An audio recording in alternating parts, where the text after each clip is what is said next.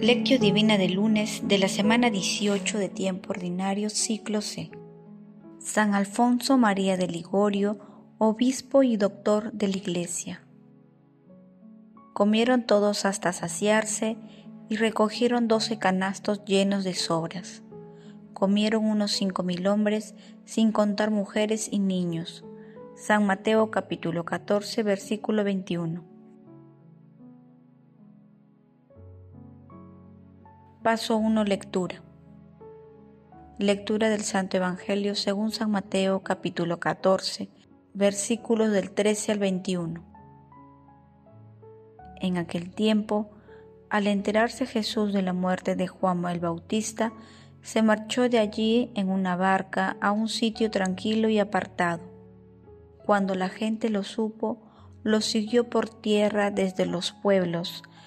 Al desembarcar, vio Jesús la muchedumbre, sintió compasión de ellos y curó a los enfermos. Como se hizo tarde, se acercaron los discípulos a decirle, Estamos en despoblado y es muy tarde. Despide la multitud para que vayan a los poblados y compren algo de comer. Jesús les replicó, No hace falta que vayan, denles ustedes de comer. Ellos le replicaron, No tenemos aquí más que cinco panes y dos peces. Les dijo, Tráiganmelos. Mandó a la gente que se sentara sobre la hierba y tomando los cinco panes y los dos peces, levantó los ojos al cielo, pronunció la bendición, partió los panes y se los dio a los discípulos, y los discípulos se lo dieron a la gente. Comieron todos hasta saciarse y recogieron doce canastos llenos de sobras. Comieron unos cinco mil hombres, sin contar mujeres y niños. Palabra del Señor, gloria a ti Señor Jesús. Oh Dios de amor, oh amante infinito y digno de infinito amor. Decidme, ¿qué más invenciones pudieras hallar para hacerte amar por nosotros? Nos os basto haceros hombres y sujetaros a vuestras miserias. Nos os bastó derramar por todos nosotros la sangre y fuerza de tormentos y después morir consumado de dolores en el patíbulo destinado a los reos más infames. Acabasteis por ocultaros bajo las especies de pan para haceros nuestro alimento y así unirte por completo con cada uno de nosotros. San Alfonso María de Ligorio. Hoy celebramos a San Alfonso María de Ligorio, quien con otros sacerdotes fundó la Congregación del Santísimo Redentor o Padres Redentoristas, dedicó su vida a la evangelización de los pobres. El milagro de la multiplicación de los panes que meditamos hoy tiene tres significados fundamentales. En primer lugar, tiene un sentido mesiánico, ya que puede ser entendido como la distribución del nuevo maná, aludiendo al alimento que Moisés dio al pueblo judío en el desierto, camino hacia la tierra prometida. El segundo lugar tiene un sentido de iglesia, ya que encarga a los discípulos de la, la distribución de los panes bendecidos por él a la muchedumbre. De esta manera refuerza la fe de los discípulos de su poder divino en la misión de la Iglesia para extender la palabra a toda la humanidad.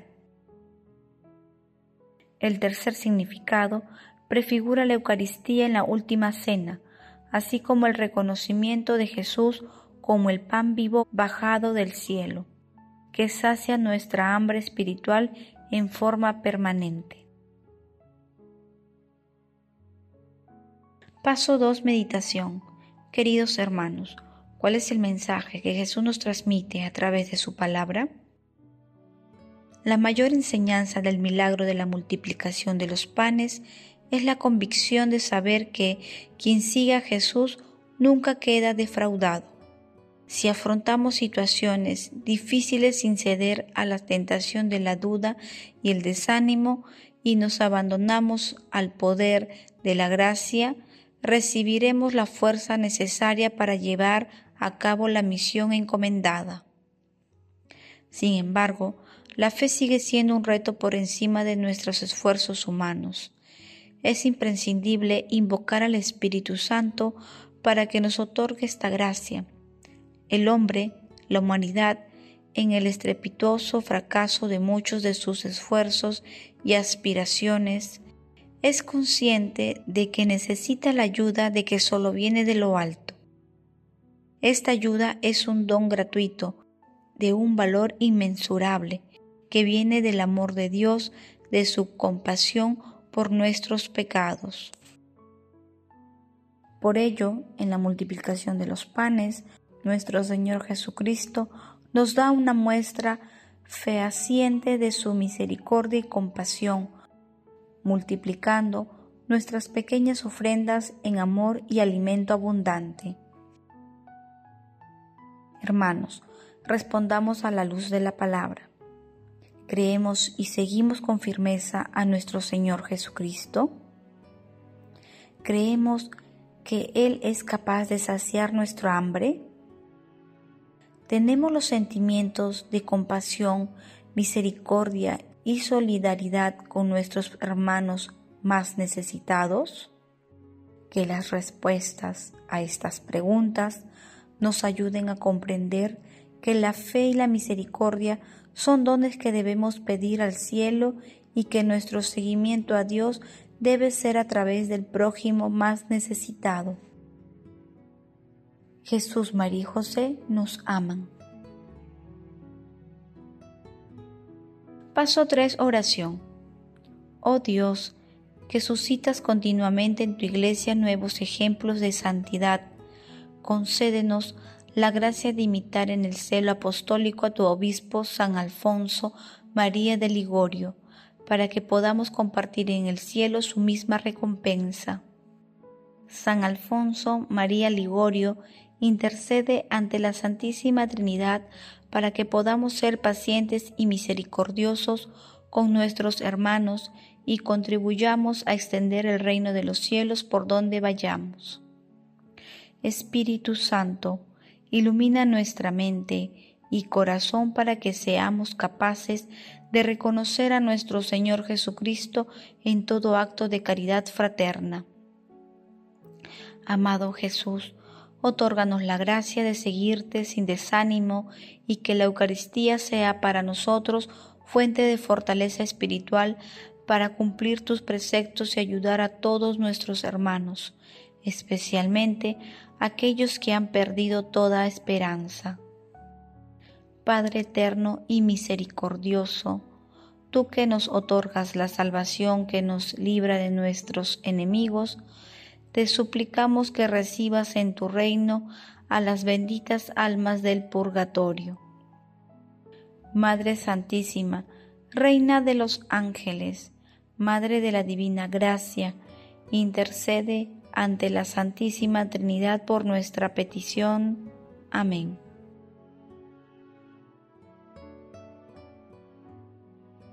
Paso 4. Contemplación y acción. Contemplemos a nuestro Señor Jesucristo con un texto de Lois Evely.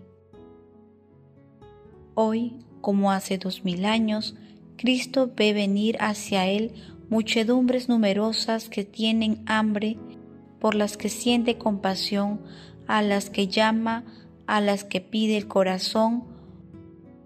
Hoy, como entonces, las provisiones, los recursos de la Iglesia parecen irrisorios, según pide antes que nada un acto de confianza, un gesto de abandono en sus manos.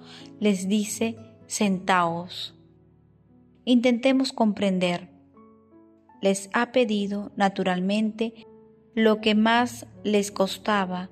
Mientras estaban de pie, no dependían más de ellos mismos, tenían la posibilidad de irse a comer a sus casas, es decir, podían marcharse. Ahora bien, al sentarse renunciaban abastarse a sí mismos, arreglárselas por ellos mismos, dependían de Él, estaban entregados como las hostias sobre la patena del ofertorio. Me parece que muchos dudaron ante aquella invitación.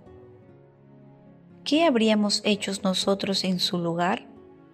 Al final, algunos se sentaron y otros lo hicieron a continuación. Y por fin llegó el gran momento, cuando se sentaron los cinco mil. Después empezó a circular el pan, pero el milagro ya había tenido lugar antes. El milagro más grande lo había obtenido el Señor de ellos, el milagro de su fe y de su amor. ¿Y nosotros creemos en Él? ¿Creemos que Cristo es capaz de saciar nuestra hambre? Nos diría antes de cualquier milagro, ¿crees en mí? ¿Crees que puedo cambiar tu vida, llenarla, renovarla? ¿Crees que soy bastante poderoso y que te amo bastante para que puedas vivir gracias a mí una vida diferente de la que has vivido hasta ahora, de la que has vivido sin mí? Queremos creer, sí, pero no vivimos de la fe. Siempre tendremos razones, óptimas razones para no creer. La fe seguirá siendo siempre un acto por encima de nuestras fuerzas naturales, una gracia a la que debemos abrirnos, una oscuridad que debemos soportar. Tener fe significa tener bastante luz para soportar un margen de oscuridad. Cuando más oremos, más nos comunicaremos, más amaremos a Dios y a nuestro prójimo, y más convencidos estaremos de la realidad y de la presencia del objeto de nuestra fe. Queridos hermanos, invoquemos al Espíritu Santo para que nos otorgue la fe que nos hace falta con el fin de creer en nuestro Señor Jesucristo sin dudar y para que las obras de misericordia que realicemos en forma de aquellos hermanos más necesitados lleven el sello de su amor. El amor todo lo puede, amemos, que el amor glorifica a Dios.